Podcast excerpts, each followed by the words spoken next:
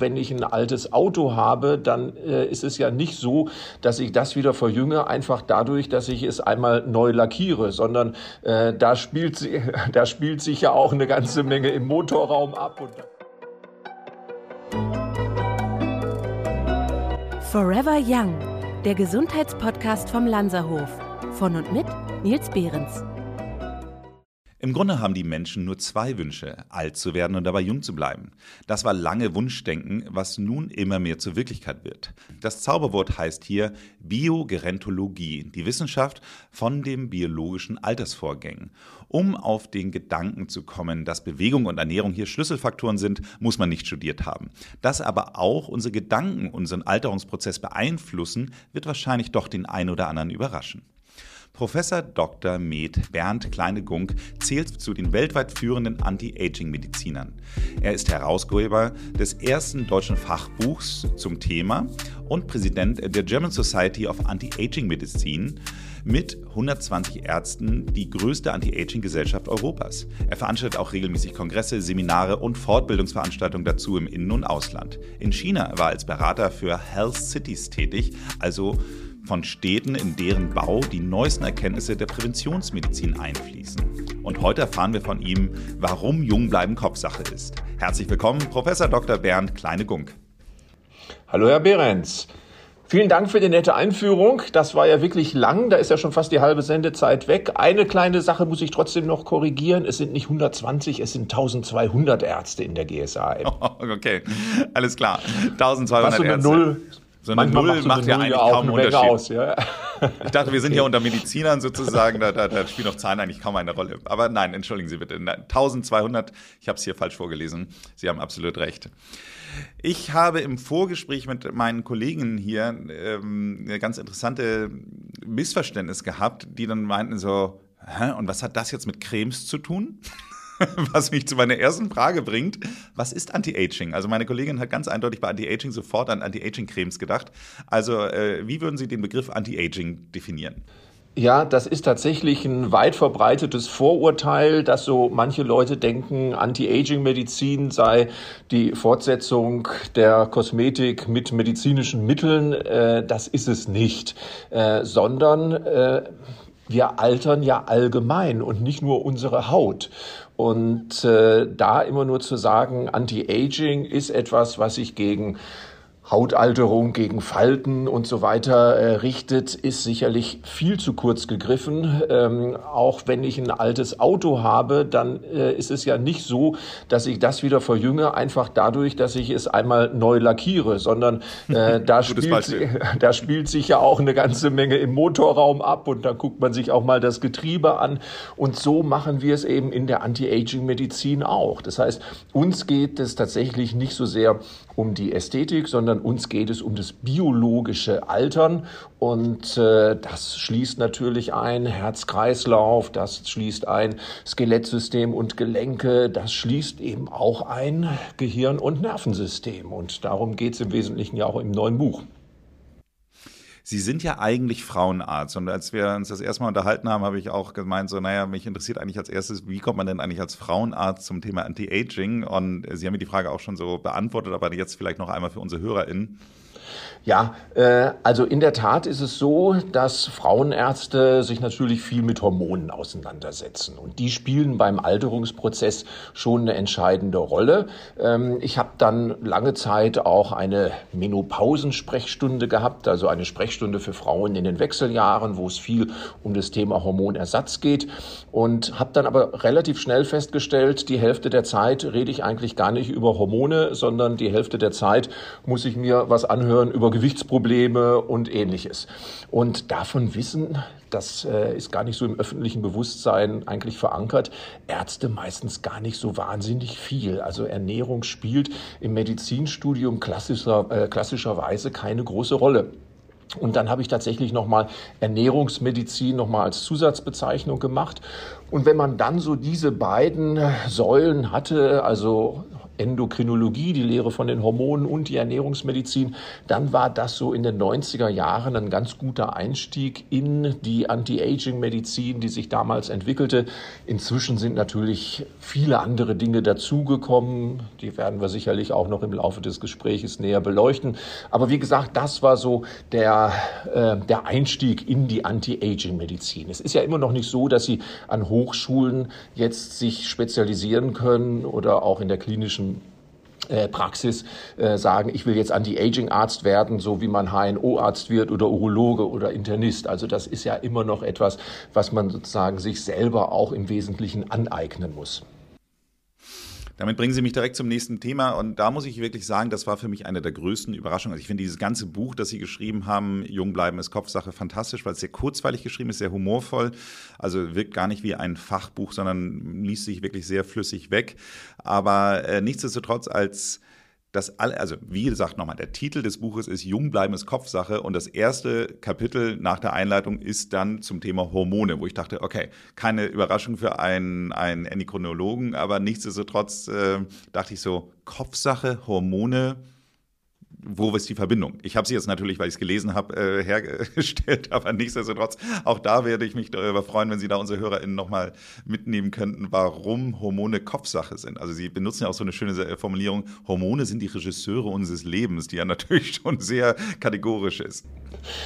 Ja, also die denk meisten denken natürlich bei Hormonen, äh, die werden gebildet in der Schilddrüse, in den Eierstöcken, in den Hoden, in der Nebennierenrinde und so weiter, was ja alles richtig ist. Da werden sie gebildet, aber gesteuert werden sie von unserem Kopf aus. Da gibt es die Hypophyse, die Hirnanhangsdrüse und die schüttet die äh, Hormone aus, die dann in den jeweiligen Organen dazu führen, dass die entsprechenden Hormone dort gebildet werden. Also da gibt es eine zentrale Steuerungs äh, also eine Steuerungseinheit. Und das merken natürlich schon auch viele. Ähm, unser Denken, unsere Psyche, unsere Stimmung hat natürlich schon auch Auswirkungen auf die Hormone und andersherum.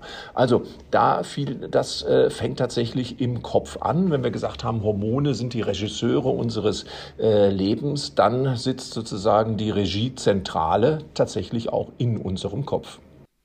Mhm. Und warum ist das wichtig fürs Anti-Aging? Also wir sehen, da komme ich jetzt tatsächlich wieder mal zurück auf das, was ich ja ursprünglich gelernt habe, die Frauenheilkunde. Da sehen wir ja tatsächlich, dass bei Frauen bestimmte Hormone, also ihre Geschlechtshormone, um das 50. Lebensjahr herum deutlich absinken. Und das führt dann häufig auch zu den bekannten Wechseljahrsbeschwerden, Hitzewallungen, Schlafstörungen, Stimmungsschwankungen und so weiter.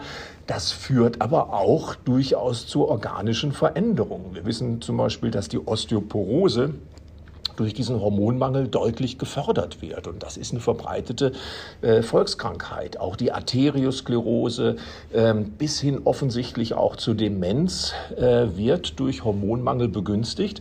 Das heißt, da machen wir ja auch seit vielen Jahrzehnten in der Frauenheilkunde schon etwas, ähm, was ja, wir schon machen, bevor es den Begriff Anti-Aging-Medizin überhaupt gab, nämlich die fehlenden Hormone ersetzen und sehen, dass wir da viel Positives erreichen. Natürlich gibt es da Kontraindikationen, ist nicht die ideale Lösung für jede Frau, aber richtig eingesetzt bringt der Hormonersatz tatsächlich eine Menge. Das heißt, das ist schon auch ein endokriner Jungbrunnen, ein hormoneller Jungbrunnen, den man aber natürlich dann auch richtig nutzen muss. Ich war eine der, also Gott, ich kann gar nicht sagen, ich möchte gar nicht kategorisieren, was die größten Überraschungen in Ihrem Buch sind, aber trotzdem auch ein Wert, auf den ich nicht gekommen wäre, ist, dass Frauen fast doppelt so oft Alzheimer haben wie Männer. Und dann wurde das ja äh, unter anderem darauf zurückzuführen, weil Frauen in der Regel auch einfach älter werden. Aber äh, da haben sie ja auch Studien zu aufgezeigt, dass ja ein 80-jähriger, also wenn man die Vergleichsgruppe 80-jährige Männer und 80-jährige Frauen sieht, dann sind die Zahlen trotzdem bei den Frauen nochmal deutlich höher. Und äh, dann kommen sie jetzt zu dem Punkt, dass die Östrogene das weibliche Hirn schützen. Habe ich das soweit richtig mitbekommen? Östrogene schützen tatsächlich auch das männliche Gehirn. Ähm, Wir also, haben nur nicht so viel. ja, aber das ist ganz interessant. Natürlich haben Frauen sehr viel mehr Östrogene als Männer. Äh, aber im Alter ändert sich das. Ähm, also wir haben gesagt, bei den Frauen in den Wechseljahren gehen die Östrogene tatsächlich steil runter. Bei den Männern ist das hauptsächliche Hormon natürlich das Testosteron. Auch das geht mit dem Alter runter, aber nicht so steil wie bei Frauen. Und Männer können aus Testosteron tatsächlich auch Östrogene machen. Und äh, das tun sie auch. Also so wie äh, Das ist die Aromatase, oder? Das ist die, genau, ist die Aromatase, genau, macht die, macht die Fettgewebsaromatase. Und insofern hat tatsächlich ein 60- oder 70-jähriger Mann, der noch normale Androgenspiegel hat, hat höhere Östrogenspiegel als eine gleichaltrige Frau, die keine Hormonersatztherapie macht. Auch das ist etwas, was die wenigsten wissen. Und mit diesen Östrogenen schützt er eben auch sein Hirn, schützt übrigens auch sein Skelettsystem. Männer haben auch weniger Osteoporose. Äh, also ähm, das mit den Geschlechtshormonen ist auch nicht so einfach so klassisch binär, Frauen machen nur Östrogen, Männer machen nur Androgen, sondern ähm, beide machen auch jeweils die anderen Geschlechtshormone und Männer schützen sich tatsächlich im Alter auch mit Östrogen vor Demenz. Unter anderem andere Faktoren spielen da natürlich auch eine Rolle. Zu Demenz komme ich gleich nochmal. Aber Sie haben es ja eben gerade schon mal kurz aufgezeigt, die Hormontherapie oder die Hormonersatztherapie war ja eine Zeit lang auch wirklich sehr in Verruf geraten. Und ich hatte da schon mal ein Interview mit der Nina Ruge, eben halt auch über das Thema Altern. Und äh, da muss man ja wirklich sagen, dass nahezu die meisten Studien jetzt ja doch zeigen, dass mit den bioidentischen Hormonen eigentlich diese ganzen Themen wie insbesondere das Brustkrebsrisiko ähm, nahezu ähm, also widerlegt wurden oder ähm, kann man das so nicht sagen.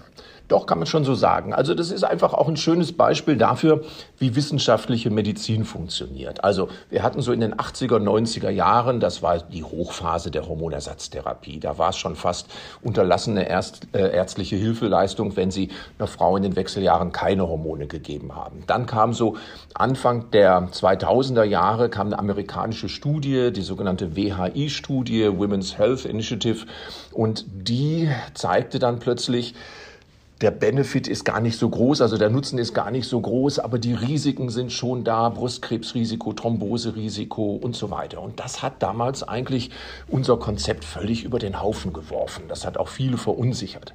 Und das ist jetzt aber auch schon wieder 20 Jahre her. Und wir haben diese Studie relativ gut analysiert. Und da ist herausgekommen im Wesentlichen zwei Dinge.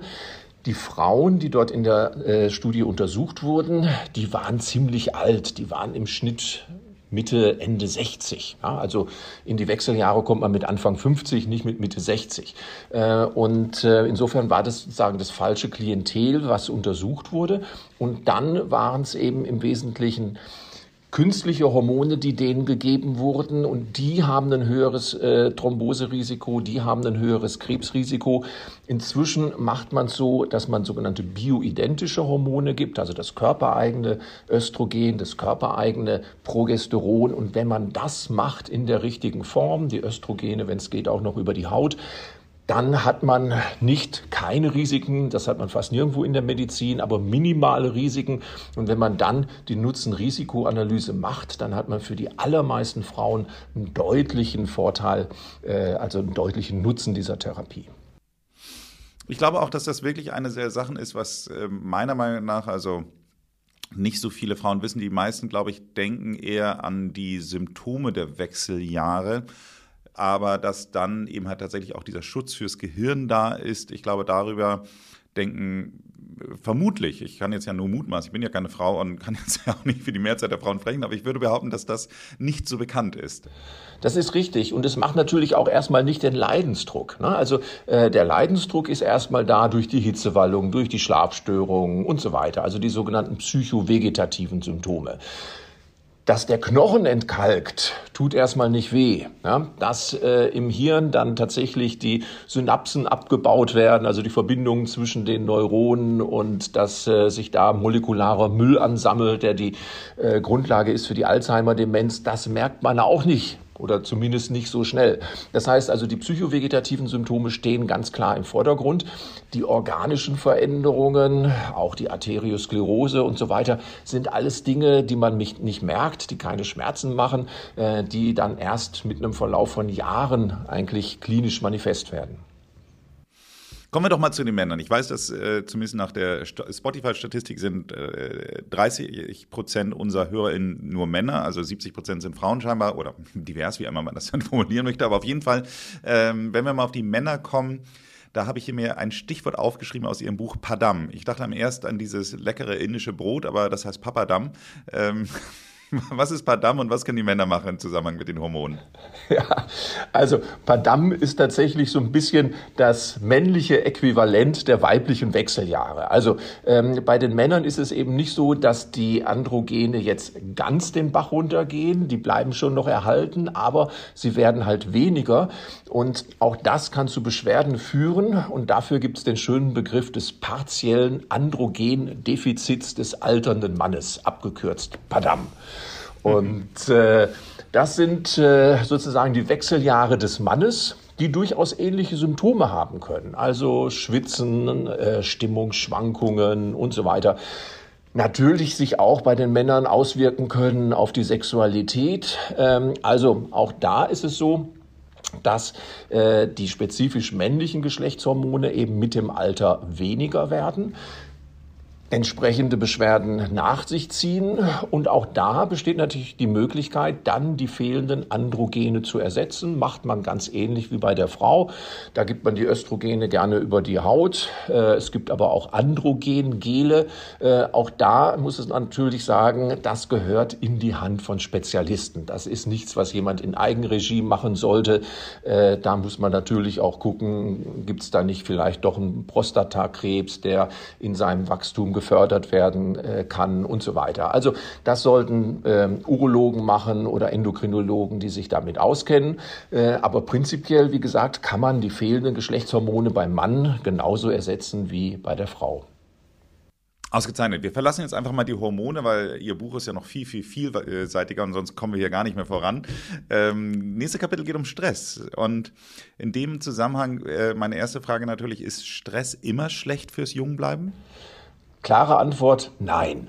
Äh, das denken viele. Ne? Stress ist, hat, ist ganz negativ besetzt, auch so in der allgemeinen äh, Vorstellungswelt, auch in der, äh, auch in der Sprache. Also um Himmels Willen bloß kein Stress.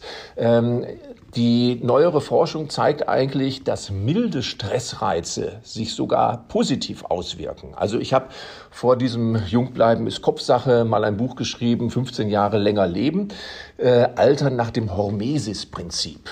Hormesis hat jetzt nichts zu tun mit Hormonen, sondern Hormesis heißt im Prinzip, etwas, was prinzipiell eigentlich schlecht für uns ist, kann sogar gut für uns sein. Es kommt immer auf die Dosierung an. Heißt also, milde Stressreize äh, sind ein, ein Stimulus für uns, sind ein Jungbrunnen für uns.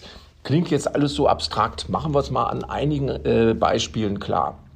Eine der wichtigsten Anti-Aging-Maßnahmen, wem erzähle ich das im Lanzerhof, ist Fasten. Ja? Was, mhm. was, was ist denn Fasten eigentlich? Fasten ist Hungerstress. Ja?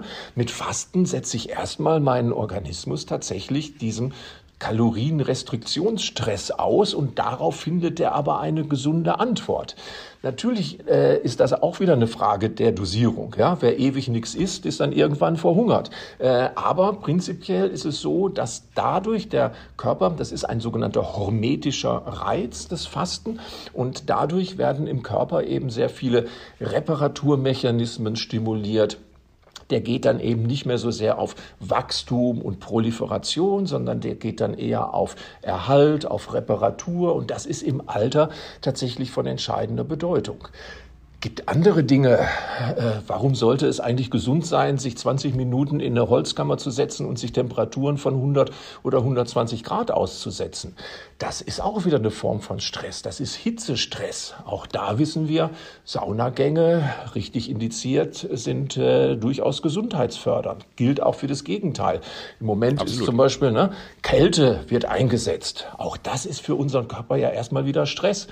Eigentlich ist auch jede Art von, von Sport erstmal Stress. Das ist eine Belastung für unseren Körper. Aber solange wir es nicht übertreiben, findet der darauf eine gesunde Antwort. Also Immunsystem wird hochgefahren, Reparaturmechanismen werden induziert. Äh, Abwehrkräfte werden stimuliert. All das ist sozusagen dieses Hormesis-Prinzip. Also von daher kleine Stressreize durchaus immer wieder in den Alltag einbauen. Stress wird nur dann zu einem Problem, wenn er eben übermäßig stark wird, wenn er toxisch wird. Dann, klar, haben wir auch Stress. Chronisch, wenn er chronisch wird. Und auch wenn er chronisch, chronisch wird, genau. dann ja. haben wir natürlich auch Probleme dadurch, ja. Sie geben ja in Ihrem Buch auch einige Entspannungstechniken und geben auch sehr viele gute Ratschläge, wie ich finde, wie man mit dem Stress umgehen sollte. Ich springe trotzdem lieber weiter zum nächsten Punkt. A, weil die HörerInnen natürlich auch immer noch das Buch kaufen sollen, aber B, weil ähm, Sie einfach eine so unglaublich tolle Bandbreite in Ihrem Buch aufzeigen. Äh, und es wäre einfach schade, wenn wir nicht zumindest irgendwie das so an manchen Stellen anteasern. Und äh, deshalb komme ich nämlich tatsächlich schon zu dem nächsten Punkt, nämlich dem Thema Resilienz. Das ist ähm, interessanterweise auch eine der meistgehörten Folgen des, dieses Podcasts äh, geht ausschließlich über das Thema Resilienz. Nichtsdestotrotz, auch da ist die Frage Resilienz, was hat die Widerstandskraft der Seele sozusagen mit dem Altern zu tun und was können wir tun?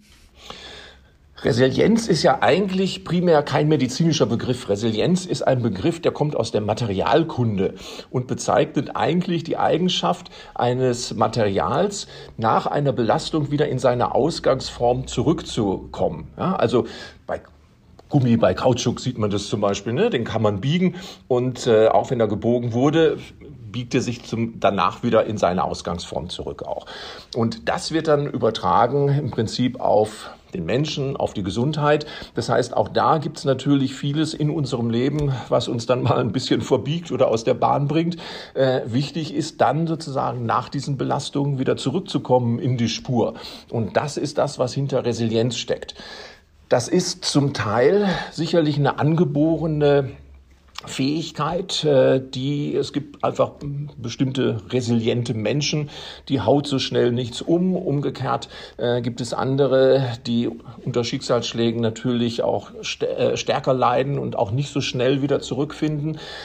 Aber in gewisser Weise lässt sich Resilienz natürlich auch trainieren und das ist auch wichtig und ähm, das ist einfach ja auch für das Leben entscheidend, weil Sie können nicht allen Schicksalsschlägen aus dem Weg gehen. Ja, also manches kann man natürlich steuern, aber es gibt auch einfach immer völlig Unvorhersehbares. Und äh, da ist es natürlich wichtig, sich davon eben nicht ähm, dauerhaft aus der Bahn bringen zu lassen, sondern dann nach einer gewissen Zeit, die man sicherlich braucht, damit umzugehen, eben doch weitermachen zu können. Also das sind so, ja, die guten, resilienten Menschen sind eigentlich so die Stehaufmännchen des Schicksals. Ich habe ja immer das Gefühl, dass ich besonders gut mit Unglücken, Schicksalsschlägen, zum Glück habe ich noch nicht so ganz harte Schicksalsschläge, aber trotz allem ähm, mit so Rückschlägen, sagen wir jetzt einfach mal, immer mhm. gut umgehen kann, weil ich immer, äh, ich glaube einfach wirklich so ganz fest an dieses Everything happens for a reason. Also ich habe irgendwie, ich bin so ein sehr schicksalsgläubiger Mensch und denke, für irgendwas wird schon gut gewesen sein. So. Und ähm, wie sehen Sie diesen Punkt? Also glauben Sie, dass Resilienz auch was mit Einstellung dann in dem Zusammenhang zu tun hat? Ja, definitiv. Also da gibt es sogar relativ extreme Beispiele. Also äh, wer sicherlich zum Beispiel früher extrem Stress ausgesetzt war, waren Leute, die im KZ gelandet sind.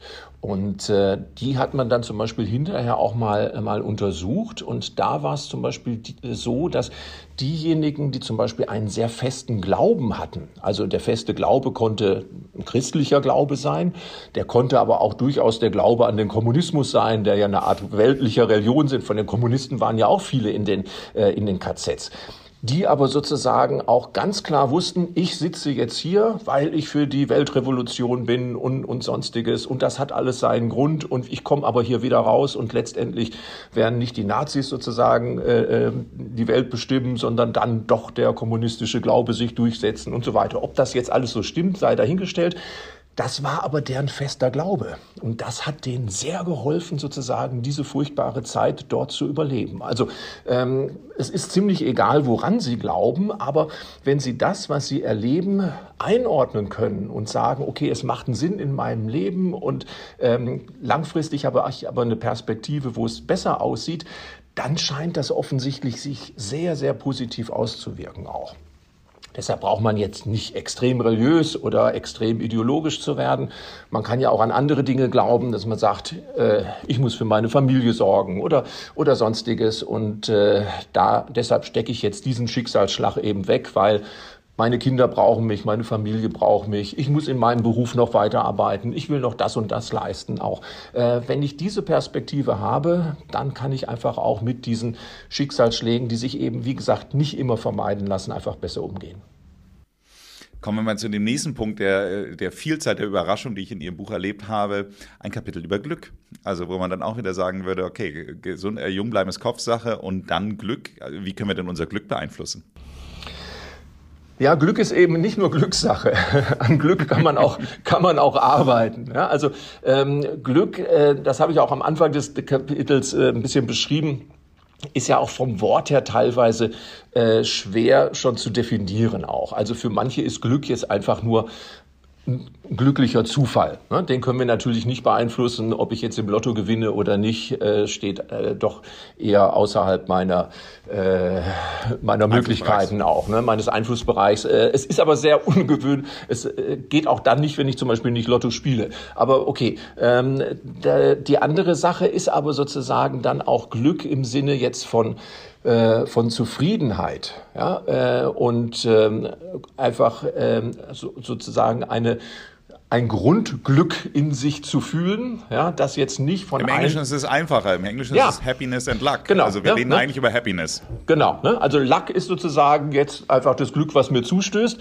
Happiness ist aber sozusagen eine, eine Grundeinstellung oder ja, ein, ein, ein geistiger Zustand und an dem kann ich natürlich schon arbeiten. Ja, und äh, auch da ist aber dieser, äh, das, was wir vorhin schon sagten, diese, diese Sinnstiftung eigentlich wichtig. Ne? Also wenn ich tatsächlich den Eindruck habe, okay, ähm, ich habe ein Ziel, was ich erreichen möchte, äh, sei es beruflich, sei es persönlich, äh, daran arbeite ich, das gibt mir tatsächlich äh, auch ein, ein Gefühl von Glück.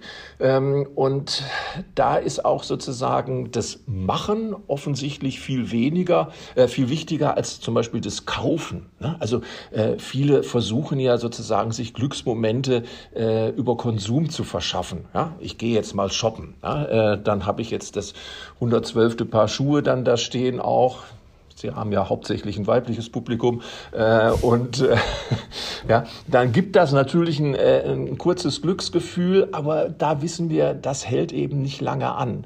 Äh, umgekehrt, wenn ich tatsächlich eine Aufgabe habe und sage, ich muss für den sorgen, ich will jetzt mein Buch fertig schreiben, ich will ein Bild machen, ich will was komponieren, auch im künstlerischen Bereich, dann ist das tatsächlich etwas, was sehr viel tiefer geht und sehr viel länger anhält. Also äh, ja, zwischen äh, Sein und Haben, wie Erich Fromm das mal formuliert hat, ist sozusagen äh, das Haben wesentlich weniger äh, wichtig als sozusagen das Sein und das Tun. Sie brechen das ja natürlich dann auch wieder auf Ihr Lieblingsthema der Hormone runter. Also Sie sagen ja eben halt mit den Dopamin und Serotonin, wenn wir da gut versorgt sind, dann sind wir auch schon mal per se glücklicher. Ja, natürlich, das ist sozusagen die materialistische Geschichte, dass man sagt, äh, Glück kann man tatsächlich auch auf einer hormonellen Schiene messen. Es gibt Glückshormone, das ist äh, das Dopamin, was so Erfolge vermittelt im Gehirn, das ist das Serotonin, was dafür zuständig ist.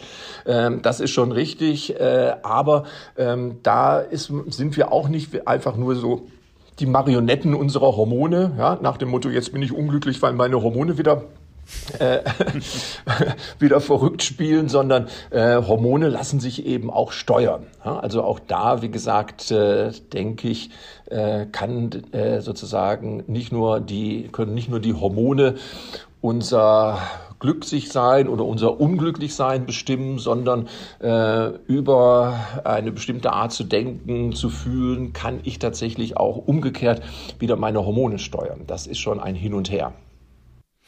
Sie subsumieren es ja unter dem Thema, wer glücklich ist, lebt länger. Und ähm, da äh, habe ich mich über einen Teil auch sehr gefreut, weil man ja auch immer gerne von dieser Altersdepression spricht. Und äh, da sagen Sie ja auch ganz klar, äh, dass man immer annimmt, dass die jüngeren Leute eher glücklicher sind. Aber ähm, das weiß ich mittlerweile. Ich bin ja mit äh, Florian Langscheid, der sich ja seit über 30 Jahren mit dem Thema Glück beschäftigt, also Happiness, und äh, der dann eben halt sagt, das ist nicht so. Also, äh, und das bestätigen Sie ja auch nochmal in Ihrem Buch.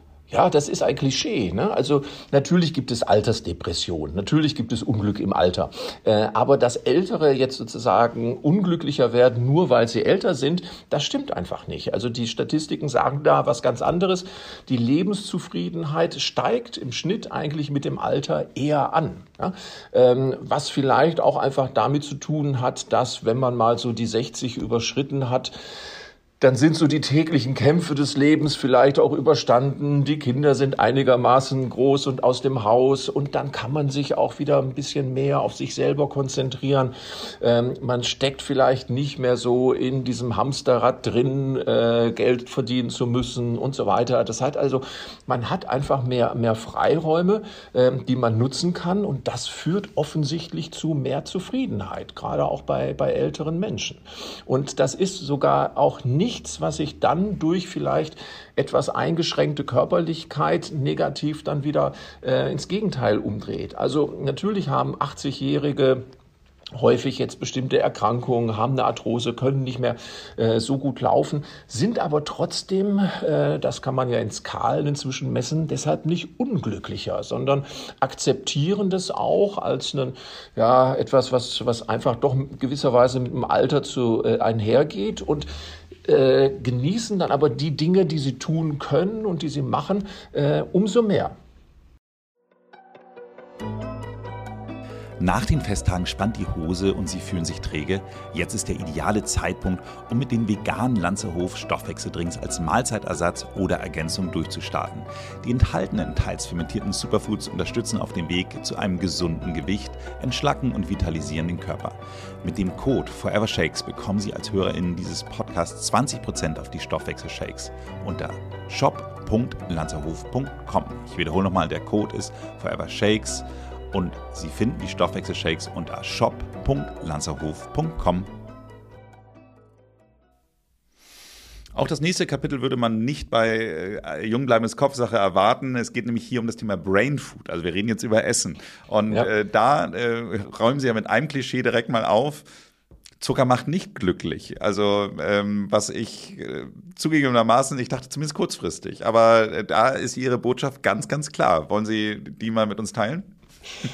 Ja, ganz kurzfristig kann Zucker schon glücklich machen. Also wenn, ja, also das ist schon, äh, deshalb mögen wir ja Zucker auch so. Ne? Also äh, wenn ich so äh, ganz down bin, dann äh, tatsächlich mal den Schokoriegel äh, zu essen, das, das bringt schon sozusagen äh, den Zucker wieder hoch. Äh, und Zucker ist etwas, was hauptsächlich vom Gehirn auch verarbeitet wird. Das heißt, Sie haben schon einen kurzfristigen Anstieg eigentlich von, von Glück. Schokolade macht in dem Sinne schon glücklich, äh, aber langfristig eben nicht, weil das sind kurze äh, äh, Blutzuckerspitzen, die auch wieder dann abfallen, dann ist dieser Effekt auch schon wieder weg. Und insgesamt muss man sagen, ist Zucker schon ein Dickmacher, ein Krankmacher und eben auch ein Altmacher. Äh, also ich zitiere Sie mal ganz kurz hier. Ja. Ähm, Zucker ist der schädlichste Mikronährstoff für unser Gehirn. Also ich meine, der schädlichste. Sie ja. sind also wirklich, also ich meine, kategorischer geht es nicht. Ja, also natürlich kann man jetzt auch sagen, wenn ich natürlich jeden Abend irgendwie fünf Liter Bier trinke, dann ist wahrscheinlich Alkohol äh, äh noch noch schädlicher okay. auch. Ne? Also das, gibt's das andere Kollateralschäden. Okay. Also verstehe. da gibt's gibt's auch Kollateralschäden. Das das kennen wir, glaube ich, auch alle aus dem Alltag. Äh, aber ähm, tatsächlich äh, Zucker verklebt zum Beispiel einfach auch Proteine miteinander. Ja? Äh, und das ist etwas, äh, wofür es sogar ein ein schönes Akronym, also eine Abkürzung gibt. Das heißt dann AGE, Advanced Glycation End Products, also äh, Endprodukte fortgeschrittener Glykierung, also Verzuckerung. Und ähm, wenn dann diese äh, Strukturen, diese Proteine verzuckert sind, dann in der Tat äh, funktionieren die nicht mehr sehr gut. Und was sie dann vor allen Dingen auch verlieren, ist ihre Elastizität. Das ist jetzt nicht nur im Gehirn, das ist zum Beispiel auch an den Blutgefäßen. Ja, also wir reden immer von Gefäßverkalkung. Äh, Gefäßverkalkung ist zum großen Teil eine Gefäßverzuckerung. Ne? Das sehen wir zum Beispiel auch bei Diabetikern, die zu hohe Blutzuckerspiegel haben. Die kriegen eine sogenannte Mikroangiopathie. Das heißt also gerade die kleinen Blutgefäße werden dann geschädigt, minder durchblutet und so weiter. Sieht man übrigens auch in der Haut. Ne? Das, das größte Protein Die größte Proteinstruktur, die wir haben, ist das Kollagen.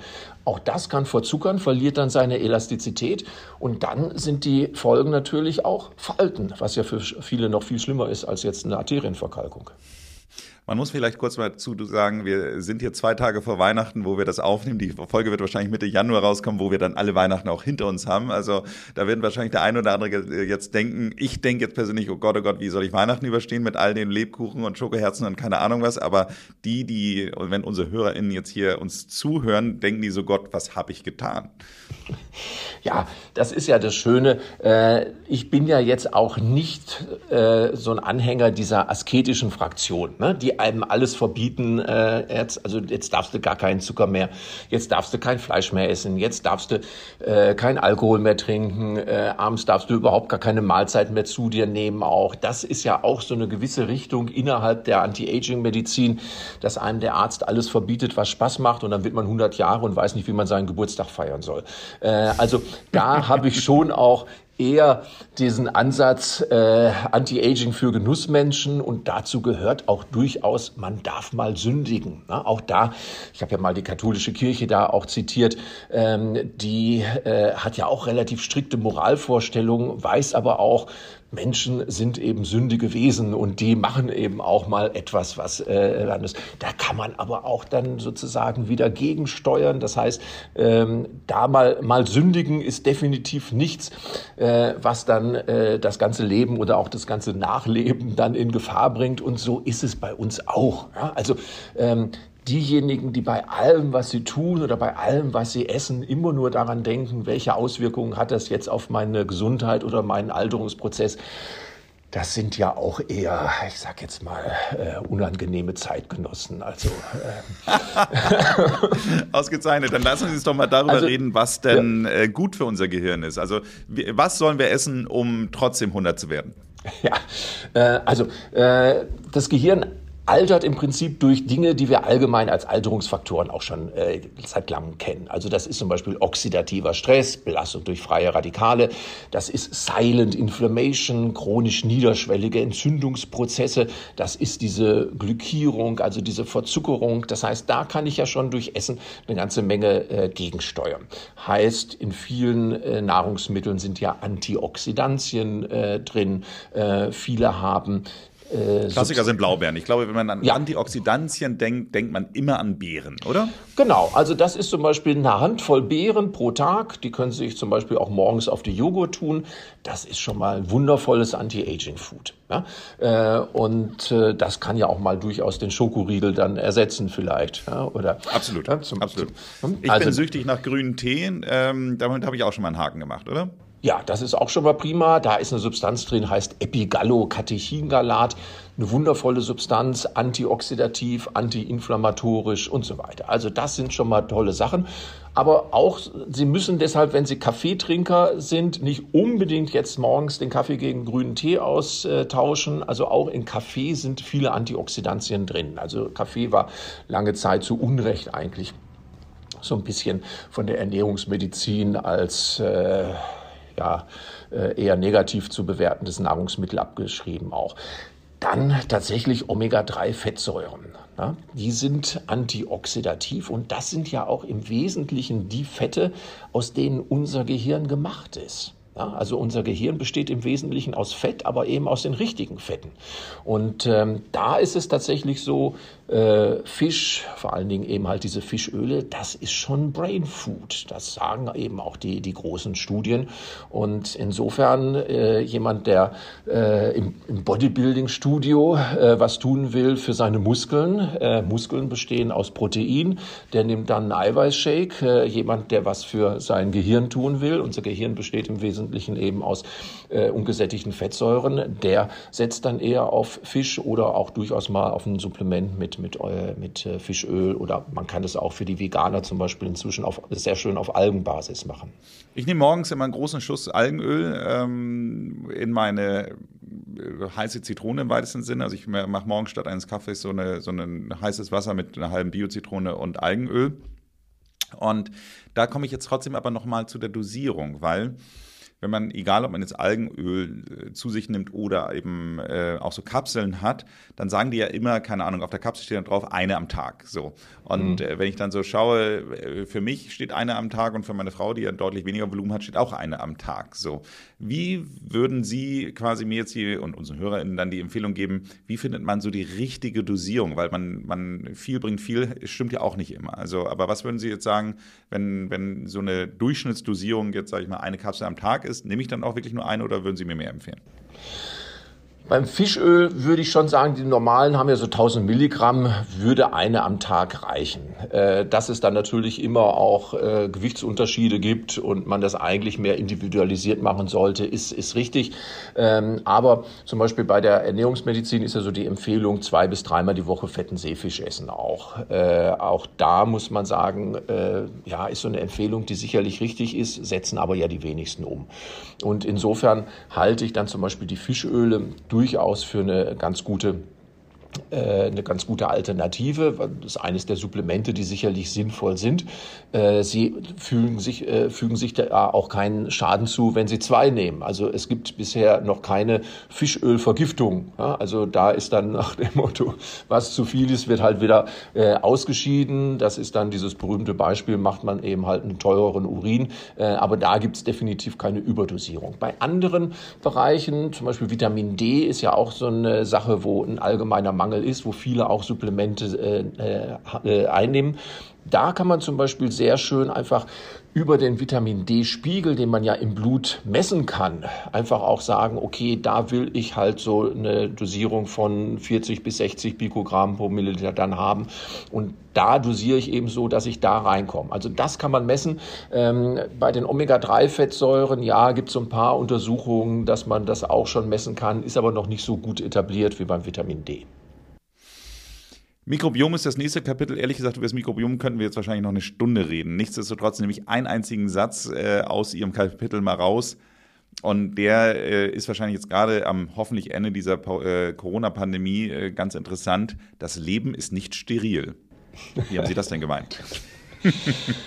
Ja, ich glaube, das sehen wir im Moment sogar, wie richtig dieser Satz ist. Äh, also äh, vielleicht nochmal für die, die es später hören. Wir führen dieses Interview im Dezember 2022. Und da ist die Corona-Epidemie ja fast vorbei. Äh, was wir sehen, ist, der Krankenstand und sogar die Sterblichkeit ist höher, als er jemals in der Corona-Epidemie war. Da gibt es unterschiedliche äh, Gründe vielleicht, das zu erklären, aber äh, einer könnte tatsächlich sein, äh, wir haben einfach unser Immunsystem auch in den letzten Jahren nicht gut trainiert. Wir haben eben viel im Lockdown zu Hause verbracht, wir tragen FFP2-Masken und so weiter, was alles einen gewissen Sinn hat, sich zu, zu schützen, aber ein Immunsystem muss eben auch trainiert werden. Und es, es wird trainiert, indem es sich eben auch mit anderen Keimen auseinandersetzt. Und das ist offensichtlich in den letzten Jahren nicht oder wenig erfolgt. Und das führt jetzt dazu, dass Leute eigentlich an relativ äh, ja, simplen er äh, Erkältungskrankheiten schwer erkranken und die, die Krankenhäuser füllen auch. Äh, und das ist es sozusagen, das Leben ist tatsächlich nicht steril, sondern mein Immunsystem muss sich auch auseinandersetzen mit, mit, anderen, äh, mit anderen Keimen. Und ähm, das macht es nicht in einer sterilen Umwelt. Die Kinder, die auf dem Bauernhof groß geworden sind, im Dreck und ja, mit viel verschiedenen Keimen, sind viel gesünder als die Kinder, die in der Großstadtwohnung sind, wo dann die Mutter immer noch mit dem Sakrotanlappen hinter denen herwäscht auch. Also das ist jetzt auch gar nicht so eine neue Erkenntnis. Das hat schon sozusagen der Kinderarzt meiner Mutter äh, äh, mit auf den Weg gegeben. Lassen Sie Ihr Kind mehr im Dreck spielen.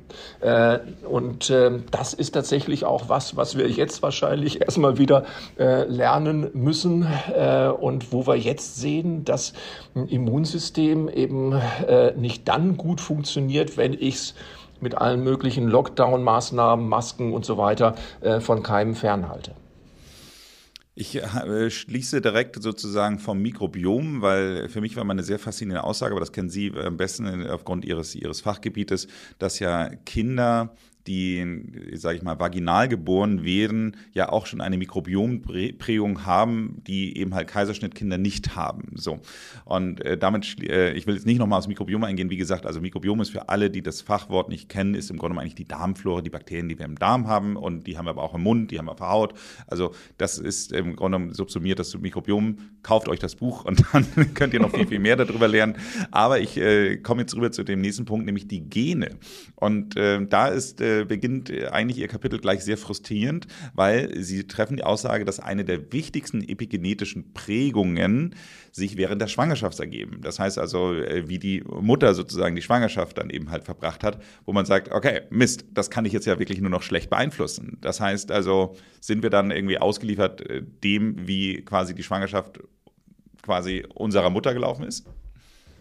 Also man kann in der Auswahl seiner Eltern nicht vorsichtig genug sein. Das zeigt sich da tatsächlich auch wieder. Äh, aber äh, es ist tatsächlich so, äh, dass ich ja auch häufig gefragt werde, wann soll man denn mit dem Anti-Aging anfangen? Und da ist tatsächlich die Antwort im Mutterleib. Äh, das können Sie natürlich nicht selber machen, sondern das macht die Mutter tatsächlich darüber, wie sie sich ernährt, wie sie sich verhält und so weiter.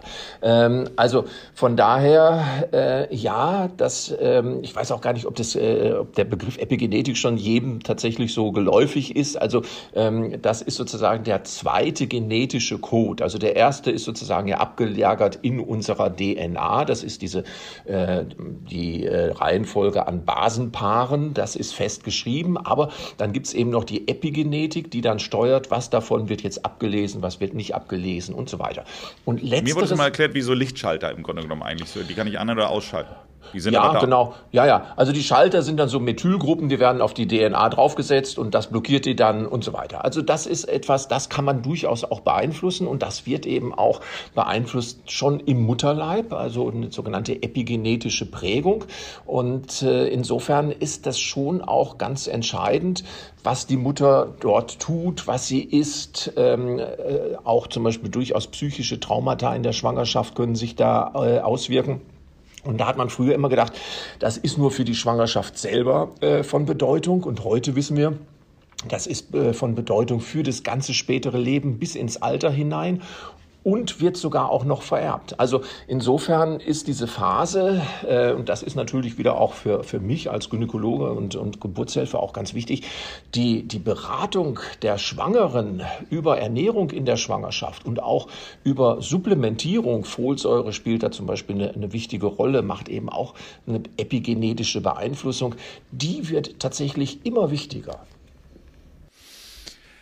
Wir haben leider gar nicht mehr so viel Zeit, deswegen überspringe ich mal, äh, auch wenn es eigentlich eines meiner beiden Lieblingsthemen sind, das Thema äh, Blue Zones und Ikigai. Ähm, auch das, äh, ich habe Dan Büttner neulich mal wieder getroffen und äh, wirklich total faszinierend. Äh, Blue Zones sind die, die Region der, der ähm, sage ich mal so was, ältesten Menschen äh, oder wo Menschen überproportional alt werden.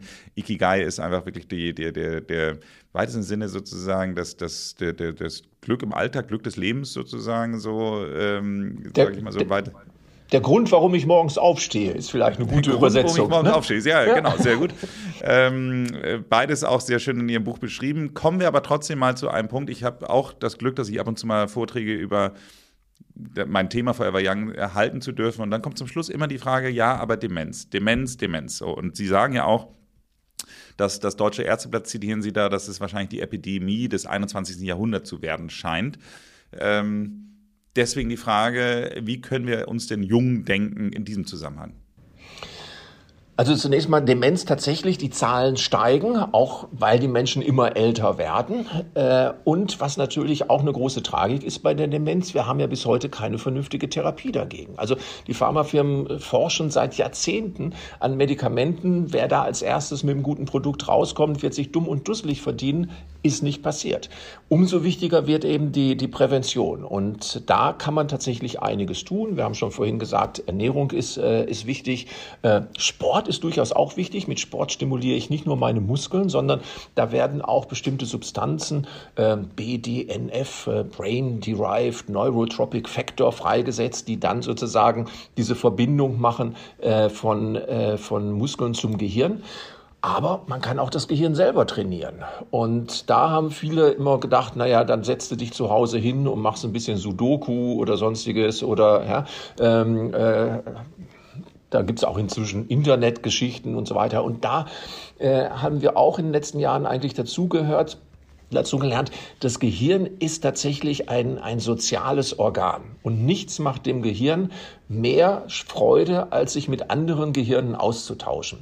Das heißt also, äh, statt alleine in der Wohnung zu sitzen und jetzt Denksportaufgaben zu machen, gehen Sie raus, äh, belegen Sie einen äh, Sprachkurs an der, an der Volkshochschule, ja? machen Sie sozusagen, lernen Sie eine neue Sprache oder lernen Sie ein neues Instrument und dann setzen Sie das um oder ganz toll, lernen Sie tanzen. Ja? Also, äh, ja, also tanzen ist zum Beispiel toll, Sie lernen neue Schritte, ja? Äh, Sie bewegen sich und Sie machen das Ganze ja auch noch mit einem Partner. Das heißt, das sind eigentlich die drei Kriterien, die wir wollen für Gehirngesundheit und das ist eigentlich das Entscheidende und das ist ja auch wieder was, was, was Spaß macht. Ja? Also äh, und äh, wie gesagt, eine neue Sprache lernen. Die muss ja nicht perfekt sein. Aber wenn Sie den Italienischkurs gemacht haben und gehen dann anschließend zu Ihrem Lieblingsitaliener und können dann eben Ihr dreigängiges Menü auf Italienisch bestellen, da freut sich der Italiener, da freuen Sie sich, da freut sich Ihr Gehirn, weil Sie, weil Sie äh, äh neue Fähigkeiten äh, erlernt haben auch. Also das ist tatsächlich ganz, ganz entscheidend dieser soziale Kontakt. Umgekehrt, wir sehen einsame Menschen und zur Einsamkeit gehört eben soziale Kontakte vermeiden. Die haben deutlich erhöhtes Demenzrisiko. Ich fand das sehr faszinierend, weil ich eben halt von Nina Ruge in ihrem Buch gelernt habe, dass eben halt Menschen, die also eine der, der Koeffizienten, die das Demenzrisiko deutlich erhöhen, der höchste, glaube ich sogar, den sie angegeben hat, ist, ähm, ist Schwerhörigkeit. Und warum? Weil eben halt sich genau schwerhörige Menschen eben häufig aus diesen sozialen Kontakten zurückziehen. Und gerade das, was Sie beschreiben, dieses, äh, die, die, die Königsdisziplin ist eben halt eigentlich so die, die, die Dinnerparty-Konversation. Und wenn dann eben halt verschiedene Leute eben halt am Tisch miteinander reden und man in einem Ohr das Gespräch rechts hört und man sich aber links unterhält und, und äh, wenn man das alles nicht mehr mitmacht, weil man eben halt äh, schwerhörig ist, dann muss man sagen, äh, nimmt man eine der wichtigsten Trainingsmethoden des, des, des Gehirns. Und das fand ich eigentlich recht gut nachvollziehbar. Und ich habe ihr Tanzenbeispiel geliebt, aus dem einfachen Grund, ich habe ja diese Alliteration im weitesten Sinne von Florian Langscheid gelernt über eben halt glückliches Altern. Ähm, und der hat das mal so schön zusammengefasst mit Laufen, Lernen, Lachen. Und was meinte er damit? Laufen meinte er das Thema Bewegung, beweglich bleiben. Lernen meint eben halt irgendwie dieses, dieses offen für Neues sein. Und Lachen eben halt die soziale Interaktion. Und genau das haben sie ja dann bei dem Tanzkurs auch in diesem Zusammenhang erklärt, dass sie sagen, beim Tanzen lernen sie etwas Neues, sie bewegen sich und äh, tanzen macht man meistens, je nachdem, was sie tanzen, nicht alleine. Also die soziale Interaktion ist auch da. Also von daher ist Laufen, Lernen, Lachen eigentlich perfekt in Form eines Tanzkurs übersetzt worden da. Genau. Früher hat man den Tanzkurs immer mit 13 oder 14 gemacht. Fand ich damals ganz schrecklich. Damals habe ich lieber Fußball gespielt. Heute sollte man die Tanzkurse tatsächlich für 70-Jährige anbieten auch. Und äh, die nehmen die, glaube ich, auch viel, äh, viel dankbarer an.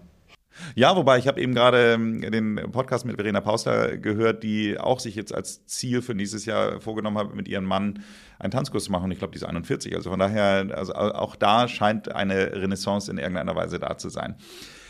Herr Professor, ich könnte wirklich stundenlang mit Ihnen noch reden. Ich hoffe, wir äh, können vielleicht auch noch mal noch irgendwann ein zweites Gespräch führen, weil es gibt noch so viel mehr, über das ich gerne mit Ihnen reden würde. Nichtsdestotrotz, ähm, im Hinblick auf die Zeit, äh, komme ich zu meiner letzten Frage. Und meine letzte Frage ist eigentlich immer dieselbe, ob Sie noch mal einen Tipp für unsere HörerInnen haben. Das heißt also, wir haben jetzt ja Ihr Buch eigentlich nur gestreift. Es sind eben halt äh, weit über 200 Seiten, äh, wo Sie eben halt genau über dieses Thema reden. Das schaffen wir nicht in diesen bisher 41 Minuten eben halt das einmal durchzugehen. Aber trotz allem, wenn Sie jetzt sagen würden, was wäre sozusagen noch mal so ein letzter Tipp, den Sie gerne äh, an unsere HörerInnen jetzt so als Abschluss geben würden, um jung sein ist Kopfsache oder jung bleiben ist Kopfsache, nochmal richtig zu unterstreichen? Würde ich sagen, aktiv bleiben und neugierig bleiben. Ja, und tatsächlich immer wieder neue Dinge ausprobieren. Es gibt von, von Gottfried Benn gibt's einen wundervollen äh, Essay, Altern als Problem für Künstler. Und da hat er zum Beispiel gezeigt, es gibt ein paar Künstler, die ganz jung und genial sterben, ja, äh, aber ganz viele werden unglaublich alt. Und warum werden die alt?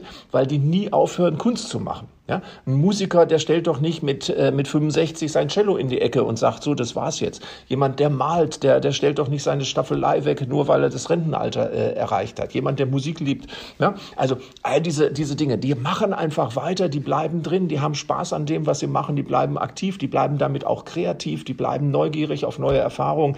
Das ist eigentlich das Wichtigste, glaube ich, für ein gelungenes Alter.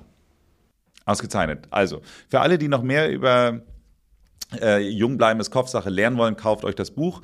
Aber ansonsten, es gibt auch ganz viele andere äh, Bücher von dem Herrn Professor, die sehr unterhaltsame Titel haben. Also ich hatte schon gesagt, als ich dann in meiner Recherche war, dass ich dachte so, warum haben wir eigentlich nicht über das Buch geschrieben, äh, gesprochen, warum Abstinenz die Gesundheit gefährdet und Sex vor Krebs schützt? Das finde ich auch einen fantastischen Titel. Aber ähm, es kommt jetzt bald auch ein neues Buch raus. Worum geht's da? Da geht es tatsächlich äh, um das, was beim Lanzerhof eigentlich auch gemacht wird, nämlich um Fasten und zwar um Scheinfasten. Äh, eine neue Geschichte hat Walter Longo, ein amerikanischer Biogerontologe, entwickelt. Das sind so fünf Tage, wo man zwar wenig essen kann, da gibt es sogar eine ganze Box dann dafür, äh, aber trotzdem in den Fastenmodus kommt. Und das ist sicherlich auch eine ganz schöne Sache, das zu machen, weil äh, auch da ist es so, ähm, dass einfach Fasten so ein bisschen alltagstauglicher wird. Das heißt, das ist etwas, wo ich dann eben nicht acht oder zehn Tage lang mich in eine Klinik begeben muss, sondern das kann ich dann auch zu Hause mal, äh, mal umsetzen. Und ähm, klingt ja fast zu schön, um wahr zu sein. Sozusagen, ich kann essen und äh, komme trotzdem in den Fastenmodus. Natürlich darf man da auch äh, nicht, nicht einfach ad libitum essen. Äh, aber äh, wir wissen einfach ja seit langem, dass äh, Kalorienrestriktion, das Fasten tatsächlich eine der wesentlichen Anti-Aging-Maßnahmen ist. Die Frage ist immer, wie setze ich das eben am besten um? Scheinfasten macht es tatsächlich alltagstauglich, praktikabel und von daher ist das tatsächlich was, was wir auch propagieren und wie gesagt wieder eine neue Facette innerhalb des ganzen großen Kosmos. Äh, wie mache ich Fasten tatsächlich zu einer Anti-Aging-Therapie? Ich bin großer Fan vom Scheidenfasten. Ich habe tatsächlich mal das erste Mal das mit Prolon eben halt von Walter Longo ausprobiert. Es schmeckt leider ich sag mal so kulinarisch auch nicht unbedingt so anspruchsvoll. Es gibt Alternativen, zum Beispiel auch hier Professor Michalsen hat ja mit seinem Salofast dann eben halt ein, ein, ein deutlich wohlschmeckenderes Pendant gemacht und insofern, ich glaube, die beste Lösung ist wahrscheinlich es dann nach den Rezepten aus ihrem Buch äh, zu tun, was äh, statt diese, diese Tütensuppen von, das ist ja. wirklich so, äh, ich möchte es gar nicht jetzt hier so bashen, aber schaut euch mal dieses Prolon an, das sind äh, eine Box voll Tütensuppen für 200 Euro. Und das ist also äh, vom Hintergrund her, vom wissenschaftlichen her fantastisch, vom kulinarischen, hm, ja, ich sage jetzt mir nichts weiter. Ich, genau. Ich, und ich da, mich hier in die falsche Richtung. ja, also da kommt ja jetzt schon, wie gesagt, das zweite Buch von uns raus, wo wir auch tatsächlich das erkannt haben und dann ein scheinfasten Kochbuch jetzt haben. Äh, das heißt, man muss jetzt nicht unbedingt immer auf die Tütensuppen oder auf irgendwelche wenig wohlschmeckenden Cracker zurückgreifen, sondern man kann das auch tatsächlich im Alltag selber umsetzen. Also das ist jetzt das zweite Buch Scheinfasten, was dann bei Gräfe und Unzer schon erscheint. Ich freue mich drauf. Ich äh, freue mich sehr, wenn diese Folge rauskommt. Mir hat es wahnsinnig viel Spaß gemacht. Ich habe mit viel Freude Ihr Buch gelesen. Ich habe auch mit viel Freude mit Ihnen gesprochen. Und äh, ich glaube, der Humor, den Sie auch mit in diese Sache reinbringen, ist hoffentlich äh, auch bei unseren HörerInnen angekommen. Und sage vielen Dank für das Gespräch. Ich danke auch. Hat mir auch viel Spaß gemacht.